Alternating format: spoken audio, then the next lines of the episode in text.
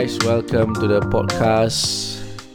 I'm your host Hidayat. So, tips and tricks hari ni adalah sebelum ni kita berbincang tentang mirroring and labeling, what we do to our to our face. Okay, kita we should be focusing, we should talk uh, dengan eye contact, kita kena start senyum, alright? So, another tips adalah okay, apabila you bercakap dengan seseorang tu, you disarankan bercakap macam you dah lama tak jumpa you punya best friend.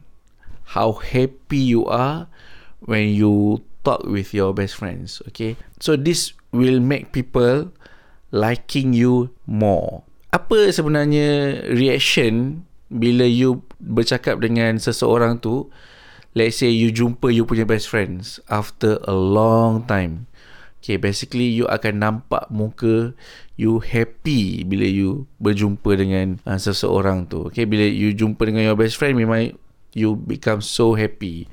And then you senyum. And then dengan nada you bercakap tu memang nada yang memang macam you dah kenal dia lama. Walaupun sebenarnya you bercakap dengan seseorang tu you tak kenal pun dia. You tak tahu pun nama dia. Tapi bila you cakap tu you macam cakap dengan dia yang macam you you dah lama tak dah lama gila tak jumpa. You memang happy betul bila you jumpa dia kan? Ha. it is best for you untuk bercakap dengan gaya tersebut. So you kena buat nada happy okay? Bukan saja reaksi muka you uh, nada you, cara tone you bercakap pun akan nampak seperti you happy berjumpa dengan uh, rakan lama you.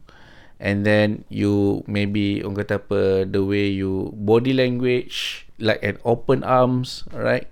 Sama juga. Saya belajar ni daripada How to Talk to Anyone by Lil Lowndes. Okay. This is the secret to making people like you lah. Basically, dia orang uh, Lil Lowndes ni dia labelkan setiap apa yang you buat tu sebagai satu label lah. So, ini adalah label of Hello Old Friend. So, this is my tips for today. See you on the next podcast. Alright, bye-bye.